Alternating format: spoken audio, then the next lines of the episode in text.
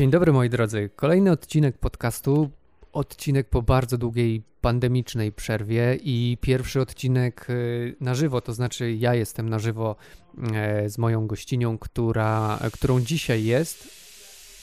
A ten młynek do kawy, który słyszycie, brzmi w księgarni korekty przy Placu Zbawiciela. Właściwie to jest Aleja Wyzwolenia. Zapraszamy Was tutaj do tego miejsca, w które nas dzisiaj gości i gościło już wiele, wiele innych odcinków mojego podcastu, a więc jeszcze raz gościnią mojego e, odcinka pierwszego po długiej, długiej pandemicznej przerwie jest dr Ludmiła Janion. Dzień dobry. Dzień dobry. Bardzo się cieszę, że widzimy się na żywo, że możemy porozmawiać face to face. E, I dzisiaj porozmawiamy sobie o męskości, o historii męskości właściwie, bo e, słowo obraz terytoria wydało dwa grube tomy właśnie poświęcone historii męskości, które możecie sobie kupić. Trzeci jest w przygotowaniu, a zanim przejdziemy do rozmowy, y, to muszę Was uprzedzić i powiedzieć z przyjemnością, że y, ten podcast, ten odcinek podcastu jest częścią podcastów y, związanych, powstających e, w ramach Nocy Księgarni, która w tym roku, w 2021 rozpoczyna się 22 października po zmroku, jak możecie przeczytać e, na plakatach i, i na stronie internetowej i na Facebooku e, Nocy Księgarni. Tam ją znajdziecie. E, bardzo polecam Wam to wydarzenie. Mm, odbywa się ono w wielu miejscach, w wielu miastach i jeżeli interesują Was wydarzenia związane z, z nocą księgarni, to Zobaczcie sobie na przykład stronę nocksięgarni.pl albo po prostu w Google'ach wpiszcie Noc Księgarni i na pewno znajdziecie to, co Was interesuje. Mm, ja tylko dodam, że na stronie Nocy Księgarni, nocksięgarni.pl e, znajdziecie taką zakładkę podcasty i tam będą wszystkie odcinki y, związane z tą właśnie Nocą Księgarni. Również mój, ale nie tylko. Wielu innych twórców podcastowych przygotowuje odcinki specjalnie na 22 października, żebyście mogli sobie je posłuchać i e, polecam Wam bardzo serdecznie. Ja na przykład odkryłem kilka nowych podcastów, które, e, których nie znałem, a które się włączyły w tą akcję, więc może Wy też sobie po prostu odkryjecie nowe podcasty. A teraz już przechodzimy do rozmowy na temat historii męskości i chyba zacznę od tych trzech tomów, które powstają, to znaczy powstaje trzeci, mamy dwa i tak jak już trochę przed e, rozmową wspomniałem, e, one mają ciekawe tytuły, to znaczy znamienne, i chciałbym się dopytać, zapytać, mm, jak ten, właśnie na te tytuły patrzysz, bo pierwszy podtytuł właściwie historii męskości, pierwszego tomu, brzmi Wymyślanie męskości, i to jest męskość od starożytności do XVIII wieku. Drugi tom to jest Triumf męskości, i on oznacza to znaczy dotyczy XIX wieku, a później w przygotowaniu mamy już XX i XXI wiek i mamy kryzys męskości. No to tutaj od razu mi się nasuwa pytanie, to ta męskość nie bardzo długo triumfuje w historii ludzkości chyba. No właśnie, mi się wydaje, że tutaj te tytuły mogą okazać się mylące, y, bo jednak mamy do czynienia cały czas y, w obu tych tomach no, z historią męskiej dominacji i z historią cnót e, męskich, które są zawsze związane z władzą, z dominacją, e, z podporządkowaniem kobiet, dzieci e, i w końcu też innych mężczyzn. Więc jakkolwiek widać zmiany, oczywiście na, na, mm, kartach tych y, dwóch tomów, i to właśnie jest najciekawsze, że można śledzić zmiany w rozumieniu męskości, czy w rozumieniu tego ideału męskości. Mm, I w ten sposób, prawda, dowiadujemy się o tym, że to, co mogłoby nam się wydawać uniwersalne, wieczne, jest tak naprawdę przygodne i kiedyś to było inaczej. I to chyba jest taka największa, największa, największy zysk y, z takiej lektury. To jednak cały czas jakby pojawiają się tam, pojawia się ten temat, ten wątek męskiej dominacji i jej potencjalnego kryzysu. Prawda? Bo zawsze z tą pozycją dominacji, z tą pozycją władzy łączy się też obawa o jej utratę. I po... dlatego też jestem ciekawa, co będzie w tym tomie kryzysowym, jak e, ten, ta narracja o kryzysie zostanie e, wpleciona w tą długą historię męskości europejskiej czy, czy francuskiej. Ale powiedziałaś e, też jeszcze przed włączeniem nagrywania, że chyba już Arystofanes, tak, mówił o kryzysie męskości. Tak, to też jest ciekawe, e, że w pierwszym tomie, już na początku e, pierwszych stron, na pierwszych stronach pierwszego tomu e, pojawia się Arystofanes, który w komedii Chmury narzeka na zmiękczenie mężczyzn ateńskich, narzeka na pobłażliwe wychowanie chłopców, które sprawia, że mężczyźni miękną i nie są tacy, jak drzewiej bywali. Więc oczywiście można to odnieść do e, na przykład dyskursów o młodzieży jako płatkach śniegu współczesnych. I myślę, że jest to właśnie przykład tego, że mm, o męskości można myśleć jako o takiej właśnie figurze wiecznego kryzysu, że ponieważ męskość jest związana z dominacją, to ona tak naprawdę zawsze będzie w kryzysie, w takim sensie, że zawsze będzie ten duch, ta obawa, ten niepokój o utratę męskości. No dobra, więc czym jest ta męskość tak naprawdę? E, powiedziałaś już, że to się zmieniało, ale pewnie to będzie bardzo trudne, ale czy jesteś w stanie troszeczkę opowiedzieć, jak to się zmieniało na przestrzeni wieków? To po, po pojęcie męskości, bo to jest w pewien sposób konstrukt, tak? Jakiś. Tak, oczywiście. Myślę, że tutaj można powiedzieć, czym jest męskość dla autorów tego dzieła, prawda? Bo to, to jest historia męskości, przy czym nie jest to na przykład historia mężczyzn, jakichś mężczyzn, nie jest to e, historia, powiedzmy, dotycząca płci biologicznej. Jest to, moim zdaniem, najlepiej to powiedzieć historia męstwa albo mężności, albo jeszcze lepiej ideologii męskości. Czyli jest to historia kodeksu związanego z oczekiwaniami od mężczyzn, jak te oczekiwania, tutaj prawda mamy takie pojęcia jak honor, odwaga, siła, e, stanowczość, sprawność seksualna, e, jak te wymagania zmieniały się w czasie e, pod wpływem różnych innych społecznych, historycznych zmian. Okej, okay. I, I, ja ci też znowu przed nagraniem zdradziłem, że mnie zaskoczyło dosyć to, że właśnie w starożytnej Grecji ta męskość, którą ja uważałem jest y, taka, jakby to powiedzieć, najbardziej labilna, najbardziej taka y, nie, nieskodyfikowana, najłatwiej tej męskości trochę przepływać między, y, między płciami, tak, tak bym to chyba określił, że ona jednak w tej Grecji była bardzo silnie mm, określona i, i bo ja miałem oczywiście przed oczami y, te takie uczty, na których przy winie właściwie nie miało znaczenia, kto z kim później idzie do łóżka. I, i miałem taką wizję, że, że to w Grecji był taki obowiązujący wzór, że tak powiem, podejścia do płci, do męskości w ogóle, ale do płci w ogóle. No a się okazało, że w Grecji jednak ta męskość była bardzo silnie określona, no i to nie było takie że tak powiem, queerowe, jakbyśmy dzisiaj powiedzieli. Tak, to jest bardzo ciekawe. Mnie cieszy, że mm, ta historia zaczyna się od Grecji i Rzymu. Dalej ona będzie dotyczyła Europy Zachodniej, a przede wszystkim Francji w relacji z Niemcami i w relacji z Anglią przede wszystkim. Natomiast e, cieszy ten, ten początek grecko-rzymski, ponieważ on jest na poniekąd na antypodach współczesnego rozumienia męskości pod wieloma względami i właśnie świetnie uzmysławia nam historyczność dzisiejszych pojęć.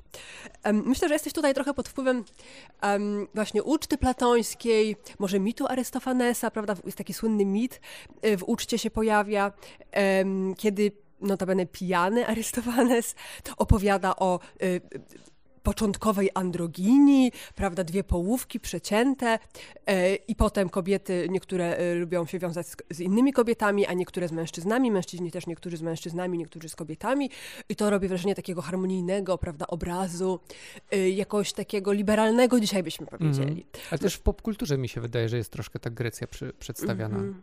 Nie wiem, czy, Natomiast czy to zauważyłaś. Tutaj, prawda, jednak mamy znacznie bardziej surowy obraz greckiej kultury i przede mm -hmm. wszystkim obraz e, kultury homoseksualnej kultury całkowicie wykluczającej kobiety.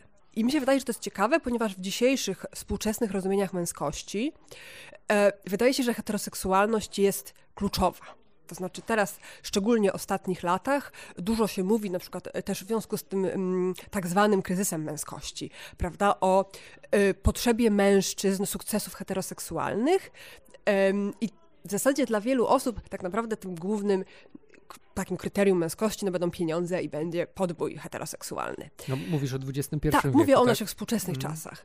I tutaj oczywiście ta Grecja jest bardzo ciekawa, bo jest nawet taki piękny cytat, tutaj sobie otworzyłam książ książkę.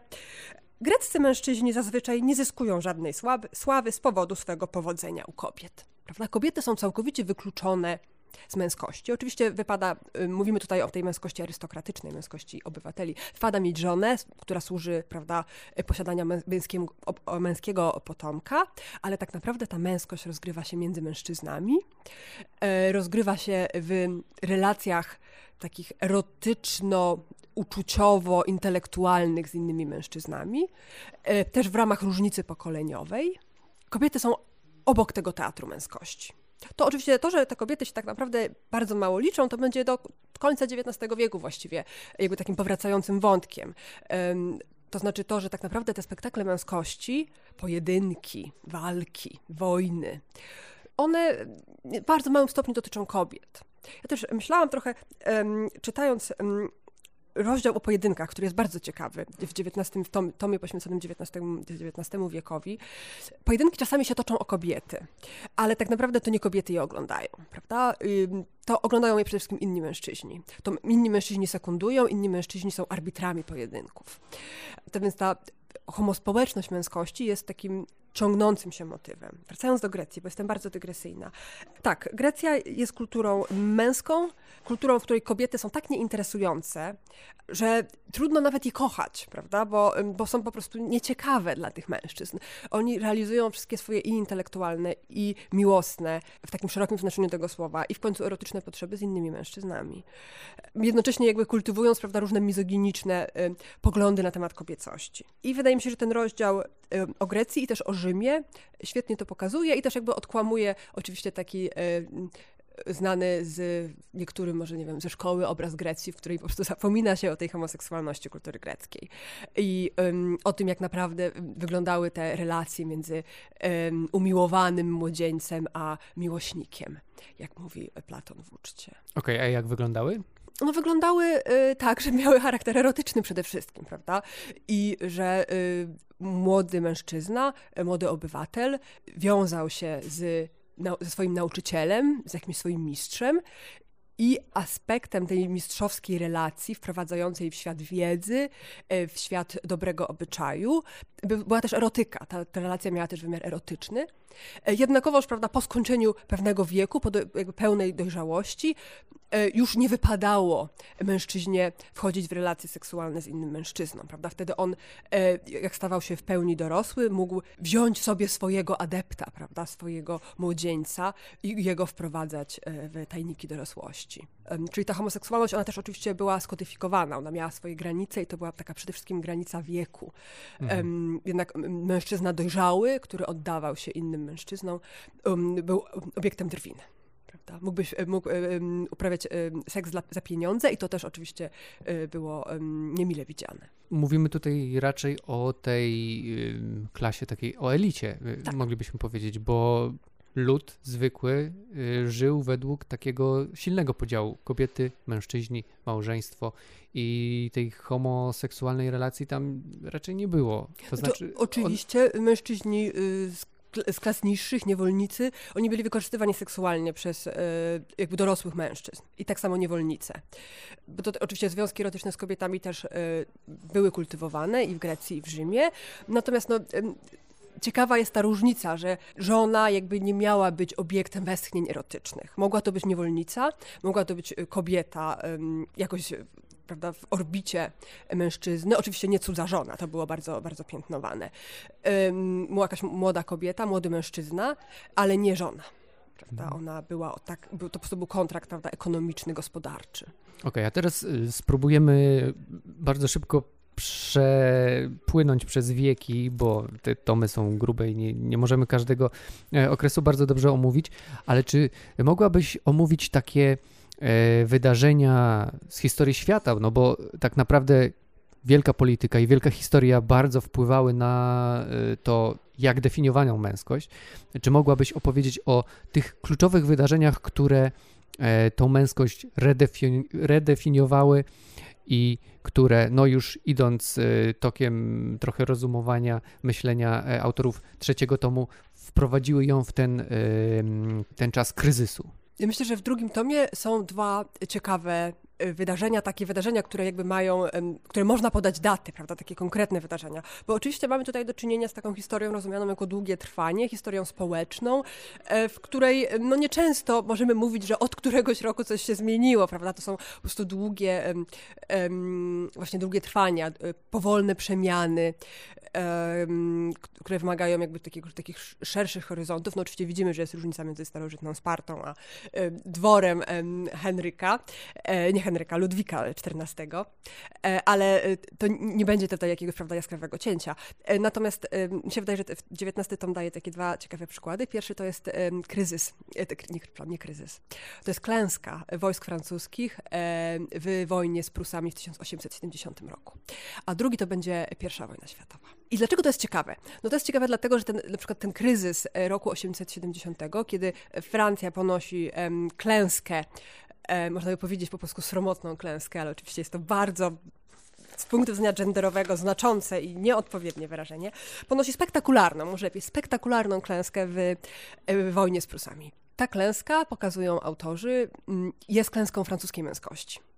Ciało żołnierza reprezentuje ciało narodu i kondycję narodu i męstwo, czy mężność narodu. I okazuje się, że y, pruski żołnierz jest bardziej męski, e, że prus, pruskie wychowanie przynosi korzyści, których we Francji nie ma i prawda, jest cały taki kulturowy namysł nad, nad tym upadkiem francuskiej męskości. I to jest też ciekawe, um, dlatego że y, w związku z tą klęską Francja wprowadza przymusowy pobór, powszechny pobór do armii czyli powstaje zupełnie nowa armia związana, e, składająca się z, z, z, mężczyzn z poboru, nowa kultura skoszarowania, no i nowe problemy. Tak? I ten, oczywiście ta męskość e, koszarowa, ona z jednej strony prawda, jest opiewana jako e, żołnierze, prawdziwi mężczyźni, uczą się dyscypliny, uczą się siły, odwagi, wojsko, prawda, no cały czas nie, nie cały czas. Ja myślę, że to jest jedna z tych zmian, z tych zmian które jakby są widoczne w kulturze, ale wojsko uchodziło za taką kuźnię, prawda, mocnej męskości, ale z drugiej strony oczywiście wywołuje obawy o homoseksualność i wywołuje obawy o mm, zezwierzęcenie, o choroby weneryczne, o przemoc, którą, w którą w tych y, koszarach się kultywuje. I to jakoś emanowało z Francji na, na resztę Europy? No właśnie, to jest bardzo ciekawe, jak pomyślimy o Polsce, prawda? Mhm. O Polsce, która w tym XIX wieku jest w stanie i wojskowego podporządkowania, oczywiście różnie w różnych zaborach, najczęściej prawda, w polskiej wyobraźni historycznej. Y, mówiąc o XIX wieku, myśli się o kongresówce. I o tej polskiej męskości, prawda, jak my wypadamy, co my myślimy, kiedy czytamy w historii męskości, że Polska, on się pojawia w jednym momencie, jest tym antyprzykładem. Jest, autor z epoki mówi, musimy my Francuzi zmężnieć, bo skończymy jak Polacy. W naszej e, kulturze oczywiście ta męskość musi być inna, prawda? Ta męskość, mamy tą kulturę no, chwały zwyciężonym, prawda? Nie, kultura polska XIX-wieczna e, nie było triumfu męskości. Ten triumf męskości, prawda, w polskiej kulturze on w ogóle nie dotyczy, bo to jest właśnie ten wiek no, jakiejś straszliwej, symbolicznej kastracji tych mężczyzn, którzy nie mogą robić karier politycznych, nie mogą robić karier wojskowych, albo których doświadczenia wojskowe są doświadczeniami klęski co oczywiście sytuuje, wydaje się, nasz rodzimy model męskości na antypodach tego triumfu e, Francji i Prus. Prawda? To jeszcze jeden wątek. Mm, o szermierce, bo na pewno ty jesteś w stanie więcej powiedzieć o niej i o tym wątku niż e, każdy czytelnik, który z szermierką nie miał do czynienia, bo ty miałaś. Tak, rozdziały o szermierce były dla mnie szczególnie ciekawe, ponieważ um, trenowałam ten sport, um, gdy byłam nastolatką. I to jest bardzo ciekawe. Um, oczywiście trenowałam współczesną, sportową szermierkę, szermierkę dla, dla dziewcząt i kobiet. I w ogóle nie postrzegałam tego sportu jako, jako jakiegoś, prawda, bastionu męskości. A tu się okazuje, i oczywiście nie powinnam być tym tak naprawdę zaskoczona, no, że w kulturze francuskiej, a Francja jest. Yy, najbardziej utytułowanym e, krajem w szermierce sportowej obok Włoch, to są jakby takie dwa e, tradycyjnie najbardziej szermiercze kraje, we francuskiej kulturze szermierka jest kluczowa i to dotyczy zarówno scen wojennych, jak i przede wszystkim właściwie pojedynków. E, męskich pojedynków i ta szermierka jawi się jako kwintesencja męskości. Dla mnie zawsze szermierka była sportem delikatnym, technicznym, niesiłowym, idealnym dla, dla dziewczyn. E, a oczywiście w, w, historycznie, i to bardzo dobrze widać, e, w obu tych tomach no, kobiety były z pojedynków, z szermierki absolutnie wykluczone i właściwie nie dlatego, że że prawda, nie było to tłumaczone jakimiś fizycznymi niemożliwościami kobiet. Było to tłumaczone tym, że szermierka jest e, sprawą honoru, prawda, honoru, który mają tylko mężczyźni. I mężczyźni mogą się wyzywać na pojedynki, by bronić tego honoru. I to myślę, że też jest fascynujące, jak dowiadujemy się z drugiego tomu, że to było związane z demokracją, te pojedynki. Można, mogłoby się wydawać, że to jest jakiś taki bestialski sposób rozwiązywania konfliktów i od tego jest e, demokracja czy republikanizm, polityka, żeby rozmawiać, a nie się bić. Ale okazuje się, że to właśnie w czasach republikańskich pojedynki e, na szpady najczęściej e, były znacznie popularniejsze, ponieważ e, to pojedynek zakłada taką republikańską równość między mężczyznami, do której kobiety nie były dopuszczone. Można by właśnie mówić, że to jest jakieś brzemię męskości, że trzeba bronić swojego honoru z innymi mężczyznami, narażać się na śmierć albo na zranienie, chociaż też tutaj też ciekawie nam te książki tłumaczą, że ta śmierć, no to bez przesady. To były pojedynki, które były szybko kodyfikowane do pierwszej krwi, do pierwszego trafienia. E, pojawiają, potem pojawia się system punktowy i właściwie drugi tom pokazuje nam taką ciekawą, e, e, ciekawe narodziny szermierki sportowej, prawda? Od pojedynków e, między zwaśnionymi mężczyznami po kodyfikację i sport dla trofeum sportowego. To jednak, prawda, na pojedynek wyzywa się równego sobie. Wyzwanie na pojedynek jest poświadczeniem równej godności, jakby takiej właśnie republikańskiej cnoty. Nie nikt się nie będzie pojedynkował z kobietą, albo na przykład z dzieckiem, albo ze starcem, prawda? To jest bez sensu, to jakby nie ma wtedy tego uznania godności. Więc to wykluczenie kobiet z pojedynków no, było jakby bardzo bolesne dla feministki i tym ciekawiej jest, jest o tym myśleć, no, mając jakąś taką szermierczą historię za sobą. A jeszcze taka jedna ciekawostka o szermierce. Z pierwszego tomu się dowiadujemy, że jak pojawiła się szpada, to też narzekano na kryzys męskości. To znaczy, e, prawda, e, gdy pojawiają się szpady i pojedynki na szpady, to e, pojawia się ten temat, że miecze to były męskie. Tam liczyła się siła, liczyła się zawziętość, a szpada liczy się technika, prawda, liczy się precyzja, liczy się spryt to już nie jest ta męskość, co drzewiej bywało. Tak, kiedyś było lepiej. Teraz to nie ma. I pierwsza wojna światowa? Pierwsza wojna światowa. Jest wspaniały, wspaniały taki obraz.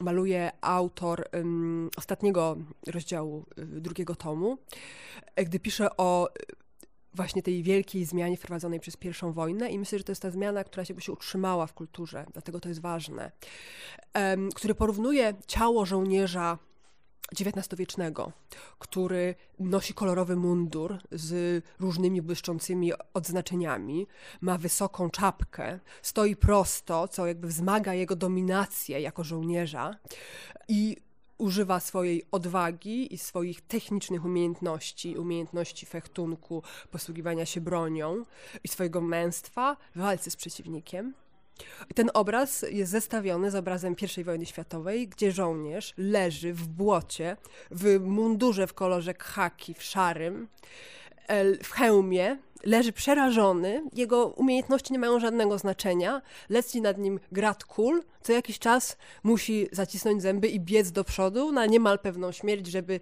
linia okopu przeniosła się o kilkaset metrów. Żołnierz, który y, ma wielkie szanse zostać inwalidą, który może y, wrócić z okaleczonym ciałem i pojawia się też ten wątek setek czy nawet tysięcy okaleczonych ciał pojawiających się po I wojnie światowej w miastach, które też jakby zupełnie zmieniają publiczny wizerunek wojny.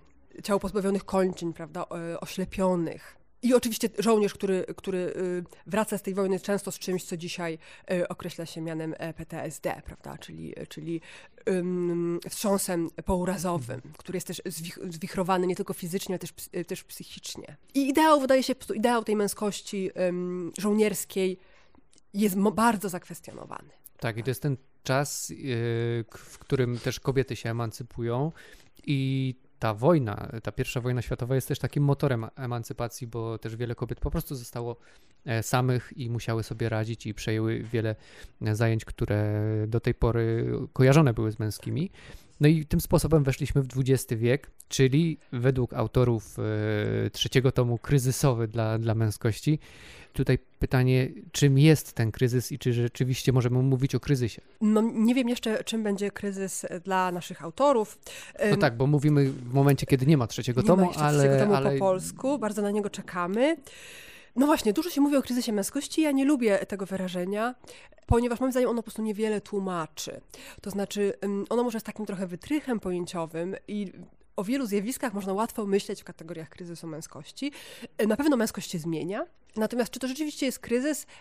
No myślę, że nie. Myślę, że to są przemiany. Oczywiście w pewnych aspektach no, równouprawnienie kobiet staje się rzeczywistością i mężczyźni muszą ustąpić miejsca kobietom w wielu sferach. Jednak, I to jest dla nich kryzysowa sytuacja, bo jest... przez wieki nie musieli przecież. tak, no. przy czym też oczywiście tak naprawdę to zależy od e, klasy prawda, i od rasy. Tutaj niewiele e, jest miejsca poświęcone, poświęconego kwestii, e, kwestiom rasowym w tych dwóch tomach, aczkolwiek w pierwszym tomie jest rozdział poświęcony um, męskości rdzennych Amerykanów, a w drugim tomie jest rozdział poświęcony kolonializmowi i męskości czarnych i jakby temu starciu kolonisty z czarnoskórym tubylcem w cudzysłowie cudzysłowie. Ale dzisiaj, prawda, wydaje się, że ta rasa jest znacznie bardziej taka y, widoczna, te kwestie rasowe, kwestie klasowe, y, kryzys męskości, czyli tak naprawdę to nie będzie na pewno kryzys męskości w ogóle, to może być kryzys męskości jakoś uklasowionej i jakoś urasowionej. Prawda? Z pewnością nie jest to kryzys dominujących mężczyzn, y, mężczyzn z klas dominujących y, prezesów y, globalnych korporacji. Oni mają się świetnie. Im, im miejsca nie ustępują. I też myślę, że tutaj można od razu powiedzieć coś, co mnie uderzyło, że mimo, że mamy do czynienia z historią społeczną, to pierwszy tom jest pisany przez 15 autorów, z czego 12 mamy mężczyzn. W drugim tomie mamy tylko jedną autorkę, dziesięciu autorów. I myślę, że to też ma wpływ na kształt tej książki. Ona mówi o płci, mówi o dominacji mężczyzn, ale nie jest to książka, nie, nie jest to dzieło feministyczne. Takim, poza może kilkoma rozdziałami, kilkoma miejscami. To znaczy, on oczywiście uznaje męską dominację, oczywiście ją opisuje. Oczywiście jest jasne dla autorów, że, że y, y, opisują kondycję, które feministki określałyby mianem patriarchalnej, ale poza chyba jednym takim rozdziałem się bardzo podobał rozdział o chłopach, o ludowych, y, męskości w klasach ludowych, który jest napisany przez kobietę, przez historyczkę, która bardzo zwraca uwagę na przemoc, e, na nierówność, e, jakby na konsekwencje tej nierówności zarówno dla kobiet, jak i dla mężczyzn. To przede wszystkim tutaj ta e, nierówność nie wywołuje oburzenia o, w ten sposób, co oczywiście jest związane też z kondycją jakby badacza, historyka jako naukowca, ale to sprawia, że to nie jest jakaś taka książka soczyście feministyczna. Mhm, ale prawda? mi się podobała z tego względu, że pokazała, że pojęcie męskości to jest właśnie taki worek, do którego w danym czasie wrzucamy sobie to, co uważamy za stosowne, tak. to znaczy my, społeczeństwo w jakiś mm -hmm. sposób, że, że to jest wszystko, cały czas ta męskość jest w jakimś takim e, statusie tworzenia, przetwarzania, mm -hmm. e, więc e, to fa fajnie zdać sobie z tego sprawę. Tak, my, czyli często inni mężczyźni, prawda? Bo ta kultura y, hierarchizująca męskość jest oczywiście, y, prawda, kulturą też tworzoną przez mężczyzn, no, szczególnie właśnie do XIX wieku włącznie. Tutaj, tutaj kobiety, no, widać to też na y, stronach tych, tych, tego dzieła, no, nie mają dużo do powiedzenia w kwestii modelowania tych kodeksów męskości. Tak, a propos, właściwie nie a propos, teraz mi się przypomniało, że w tej książce są różnego rodzaju reprodukcje reprodukcje w obu tomach, różnego rodzaju reprodukcje i obrazów, i zdjęć, i na przykład są też, jest też ceramika, grafiki, grafiki różne. różnego rodzaju, które też pokazują, jak ta męskość była przedstawiana e, właśnie wizualnie. To też jest w ogóle odrębna trochę opowieść e, w tych dwóch tomach. Myślę, że w trzecim też tak będzie. Właściwie to jest temat na, na kolejną rozmowę, jak, jak ona była ta męskość przedstawiana przez artystów, e, na których ich czasy też bardzo działały, Ale Myślę, że jeśli tak. mogę ci przerwać, to rzeczywiście tutaj trzeba pochwalić wydawcę. Em, Są piękne reprodukcje, opisane przez autorów i te opisy też bardzo wiele wnoszą i myślę, że jeżeli ktoś nie ma czasu czytać tych wszystkich stron, to nawet przejrzenie tych reprodukcji na końcu i opi tych opisów em, przez historyków e, pozwalają bardzo dużo zrozumieć, prawda? I e, bardzo dużo też problematyzują. I jest to rzeczywiście fascynująca e, lektura, czy, czy em, no tak, lektura. Tak, tych, to, to jest tych taka prowokacja, e, znaczy prowokacja, te, te zdjęcia, te, te e, grafiki też prowokują do tego, żeby mm, na przykład zobaczyć sobie albo głębiej przeczytać dany okres, którego dotyczą. Jeżeli Tak. oglądamy sobie jakieś tam grafiki na przykład e, z przełomu XIX i XX wieku, te mi się najbardziej podobały, kiedy ta fotografia wchodziła, ten akt męski jest no przeciekawy, naprawdę bardzo to jest interesujące i to właśnie zachęca, żeby na przykład ten okres zgłębić sobie e, jeszcze bardziej w książce.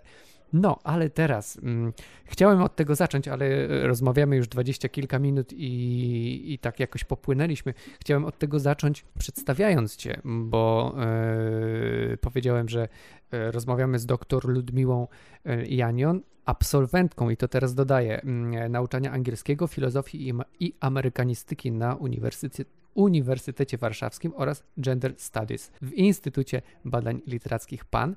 I ty napisałaś pracę doktorską z kulturoznawstwa na temat nietypowej płci w Polsce lat 90. Możesz kilka słów na ten temat opowiedzieć? W pracy doktorskiej zajmowałam się tym, czego tutaj właściwie nie ma. Nie tylko dlatego, że zajmowałam się latami 90. i czasami transformacji w Polsce, ale zajmowałam się właśnie płcią nietypową, płcią nienormatywną. A projekt historii męskości jest projektem normatywnej męskości, ideału męskości, ideologii silnej męskości. Wspomina się co prawda w ostatnim rozdziale, i to też jest znaczące, o homoseksualności, o jakby brzemieniu tej męskości. Może Tam jest wiem, takie sformułowanie, że homoseksualizm jest brzemieniem męskości. E, Nie, jest jakby, jest rozdział brzemią męskości e, i ch chyba w tym rozdziale jest, zaraz tutaj zobaczę, czy to w tym rozdziale jest o homoseksualności. E, Mi się wydaje, że to jest ciekawe, bo mm, jednak tak, jednym z takich właśnie powracających sposobów mówienia o męskości w, tym, e, w tej historii jest mówienie o męskości jako o przywileju, ale też czasem jako o brzemieniu, któremu mężczyźni muszą sprostać. Biedaczki. Brzemię męskości i tutaj mamy ym, nakaz męskości jako źródło niepokoju i lęku i to jest bardzo ciekawy rozdział o impotencji i o jakby obawie przed impotencją. Też jest trochę o tym w pierwszym tomie, o tym duchu porażki, prawda, który, e, który paraliżuje mężczyzn, strachu przed porażką, e, strachu przed wyśmianiem i tak dalej. I, e, I mamy tutaj rozdział o homoseksualności, który jest pobieżny i oczywiście ten temat jest dobrze bardzo opracowany. Też mamy na polskim rynku dużo przekładów na temat jakby zachodnioeuropejskiego powstania kategorii homoseksualności. Natomiast ja się zajmowałam właśnie m, nawet nie tylko homoseksualnością, ale m, homoseksualnością m, najbardziej w naszej kulturze problematyczną, jak to się okazało, czyli taką związaną z nietypową płcią. Czyli zajmowałam się jakby ukobieconymi homoseksualnymi mężczyznami. Um, zajmowałam się drag queens, zajmowałam się też e, transpłciowością, jako takim nietypowym wyrażaniem e, płci, w tym przypadku płci biologicznej. W latach 90. No, interesowało mnie przede wszystkim jakby import zachodnich dyskursów na temat e, homoseksualności i heteroseksualności i, i płci e, kulturowej na jakby postsocjalistyczny polski grunt i związane jakby z nowym ustrojem politycznym, nowym ustrojem ekonomicznym, e, zmiany kulturowe związane z płcią. Praca mi się tak naprawdę rozpadła na jakby kilka wątków, ale e, w jednym zdaniu, no oczywiście kultura zachodnia, amerykańska i neoliberalizm zmieniły, przeorały myślenie nie tylko o normatywnej płci, ale też o nienormatywnej płci. E, I na przykład też możemy, prawda, tak, żeby dać jakiś taki namacalny przykład, e, prawda, no, e, w przypadku homoseksualności, no to oczywiście w latach e, 90. e, wchodzi nam wraz z kulturą amerykańską, prawda, obraz normatywnego geja, prawda, geja, który jest, ma, który, który nazywa się z angielska, który wygląda jak w cudzysłowie prawdziwy mężczyzna, który jest dobrym obywatelem, który bywa w Berlinie i w Paryżu może też bywa i właściwie niczym się nie różni od y, heteryka, poza tym, że nie jest heterykiem. A mnie oczywiście interesowała ta druga strona tego medalu, prawda? Czyli ci homoseksualni mężczyźni, którzy właściwie nie interesowali mnie homoseksualni mężczyźni, interesowało mnie myślenie o homoseksualności w taki sposób, że e, pewne figury związane z homoseksualnością, na przykład figura cioty, ciotki, służy do dyscyplinowania homoseksualnych mężczyzn. To znaczy służy do jakby przekonywania, że jest ten model akceptowanej homoseksualności jest właśnie związany z męstwem, mężnością, kodeksem męskości, a te elementy kobiece to po prostu jest jakby mizoginiczny nalot, z którym trzeba walczyć powiedziałaś w pewnym momencie o nakazie męskości. Wiesz co, ja czuję czasami coś takiego. To znaczy, na przykład, powinieneś umieć to naprawić nie robię sobie z tego y, żadnego problemu, bo mm, nie umiem tego naprawić, ale na przykład umiem coś lepiej napisać od kogoś, kto, nie, mhm. kto potrafi to naprawić. Mm, ale rzeczywiście jest coś takiego i być może dla niektórych mężczyzn jest to kłopotliwe, którzy, nie wiem... Myślę, że w ogóle gender jest kłopotliwy, prawda? Gender czy płeć kulturowa zawsze będzie jakimś ideałem, no, którego nie da się osiągnąć, jak którego jakbyśmy się nie starali, to nigdy nie osiągniemy tego ideału. To dosyć ciekawie może tutaj zarysowane w naszej lekturze na przykładzie um, Króla Słońca, który oczywiście w swoich czasach uchodzi za idealnego mężczyznę, jest portretowany jako słońce, jako wielki mężczyzna, um, wspaniały, jako Herkules um, na polowaniu a, i tak dalej, no ale oczywiście on się starzeje. E, on zaczyna cierpieć na różne kompromitujące choroby. I ta męskość też się musi kończyć, prawda? I nawet ci portreciści mają wtedy problem, jak króla malować. I jest to też związane oczywiście ta męskość jakby pochwalana, a jednocześnie tak naprawdę otaczana właśnie pochwalstwem, co też ją jakoś dyskredytuje. Więc nawet, nawet Król Słońce, chociaż wszyscy mówili, jakby wszyscy udawali, że jestem um, ideałem męskości wcielonym, no oczywiście nim nie był prawda? Bo to jednak jest zawsze idea, my zawsze jesteśmy tylko nieudanymi kopiami. E, tylko próbujemy ten ideał dosięgnąć, ale nigdy się to nie udaje. I to myślę, że dotyczy i ideału męskości, i ideału kobiecości. I chyba wszystkich ideałów. tak. Dobrze, bardzo dziękuję Ci za rozmowę. E, moglibyśmy pewnie o wiele dłużej o tej książce o tych książkach, o tych tomach rozmawiać, ale y, w którymś momencie musimy postawić kropkę. Bardzo Was zachęcam y, do przeczytania albo chociaż przejrzenia książek. A Tobie bardzo dziękuję za rozmowę. Dziękuję. I mam nadzieję, że do usłyszenia wkrótce, że ten powiedzmy rozgrzewkowy odcinek mm, będzie tylko przyczynkiem do kolejnych, które wkrótce się pojawią. Do usłyszenia.